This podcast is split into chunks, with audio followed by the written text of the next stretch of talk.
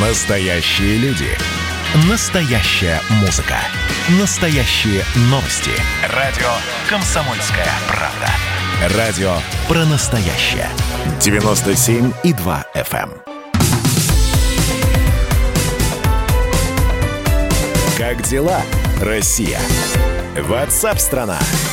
Продолжается прямой эфир. Меня зовут Михаил Антонов. И снова про коронавирус. Во-первых, открыта Турция. И уже э, после возобнови... возобновления авиарейсов между Россией и Турцией в провинцию Анталию прибыло 336 тысяч с половиной человек.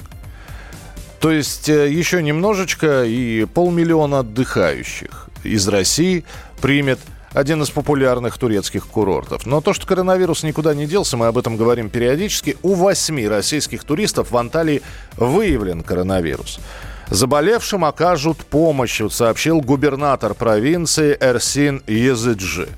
И вы изолированы в отелях э, будут также, кто путешествовал с заболевшими с коронавирусной инфекцией будут изолированы и находиться на карантине, находившиеся в самолете на соседних местах.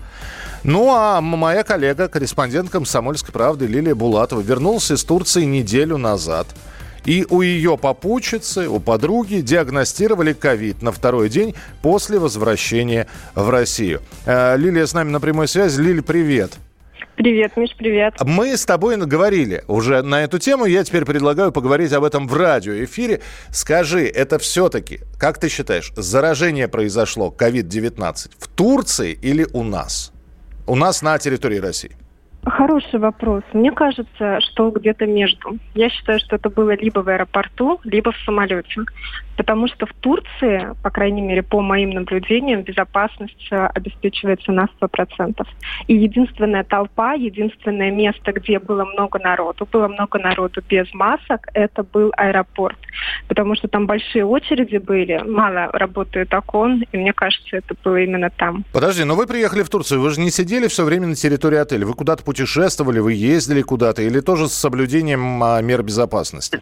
Там очень хорошо соблюдаются все меры. То есть, да, мы ездили несколько раз на экскурсии, но а, то там даже в автобус невозможно зайти, если у тебя нет маски. Ты покупаешь экскурсию, но у тебя нет маски, и тебя оставляют за пределами автобуса. Даже если экскурсия автобусе... оплачена, так? Да, так. да. В автобусе ты должен быть в маске непосредственно нормально. Если ты спускаешь ее на подбородок, тебе сразу подходят и заставляют эту маску одеть в жару. Это на самом деле не самая приятная вообще возможность, но тем не менее за этим следят. Магазин, супермаркет, торговую точку, куда угодно. Там закрытые рынки, в любой магазин ты заходишь тоже в маске. Дышать невозможно, дышать нереально, но там конкретно следят. Ты только спускаешь эту маску на нос, как у нас принято, сразу подходит сотрудник и либо выпроваживает, либо ты одеваешь маску как положено. Хорошо, скажи мне, пожалуйста, сколько раз тебе температуру тебе твои подруги измеряли, вот пока вы были на ну, недельном отдыхе в Анталии? Миш, я сбилась со счету. По несколько раз в день мне эту температуру мерили, грубо говоря, чуть ли не на улице.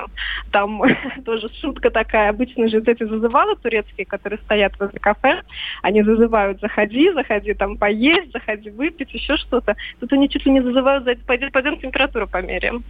Потому что все стоят с градусниками, ну реально уже надоели. Более того, нас предупредили о том, что надо быть аккуратными, нельзя даже перегорать на солнце, потому что ну, когда ты долго находишься на солнце, у тебя повышается температура температура тела. Угу. Если в этот момент тебе замерят температуру, то тебя могут отправить в обсервацию. А, то есть Поэтому... если повышенная температура, неважно, где ты отдыхаешь, тебя сразу помещают под принудительное... Да. Да, именно так. У нас в отеле было пол отеля пустого, как раз для того, чтобы, если что, там сидели туристы, которые заболели. Лиль, финальный Поэтому... вопрос. Вернул, вернулись, вернулись. Но мы с тобой созванивались, ты себя чувствовала хорошо, небольшие такие были, да, акклимати... акклиматизационные такие, ну, периодически такое бывает у туристов. А как подруга почувствовала, что заболела? Или она не почувствовала? У нее симптомное или бессимптомное это все? Нет, нет, у нее на второй день поднялась температура высокая, кашель, кашель, горло, насморк. Ну, собственно, весь комплект у нее полностью был. Но у, тебя... у меня нет ни, ничего, но знаешь, вот я хочу заметить тоже очень интересно. Я всегда рядом, об этом знают, но мне не поступило ни одного звонка о том, что я тоже должна самоизолироваться. То есть я сижу дома исключительно потому, что я понимаю, что могу предоставлять опасность для окружающих, но никто мне об этом не сказал. Ну, ты же думаешь, я не просто так тебе звоню. Меня тоже заставляют проверять, сидишь ли ты дома.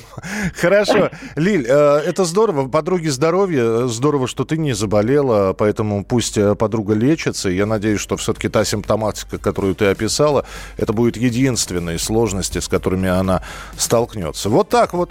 Вот вам и безопасность, вот вам и меры безопасности. Э, сейчас думать и гадать о том, где девушка подхватила этот коронавирус и в, в самолете ли. Причем они ходили в масках. Так что это еще раз предупреждение всем, что коронавирус никуда не ушел. Ваше здоровье в ваших руках. Будьте бдительны, внимательны и к себе, и к окружающим. Мы продолжим через несколько минут. Оставайтесь с нами. Это программа WhatsApp страна. Было начало.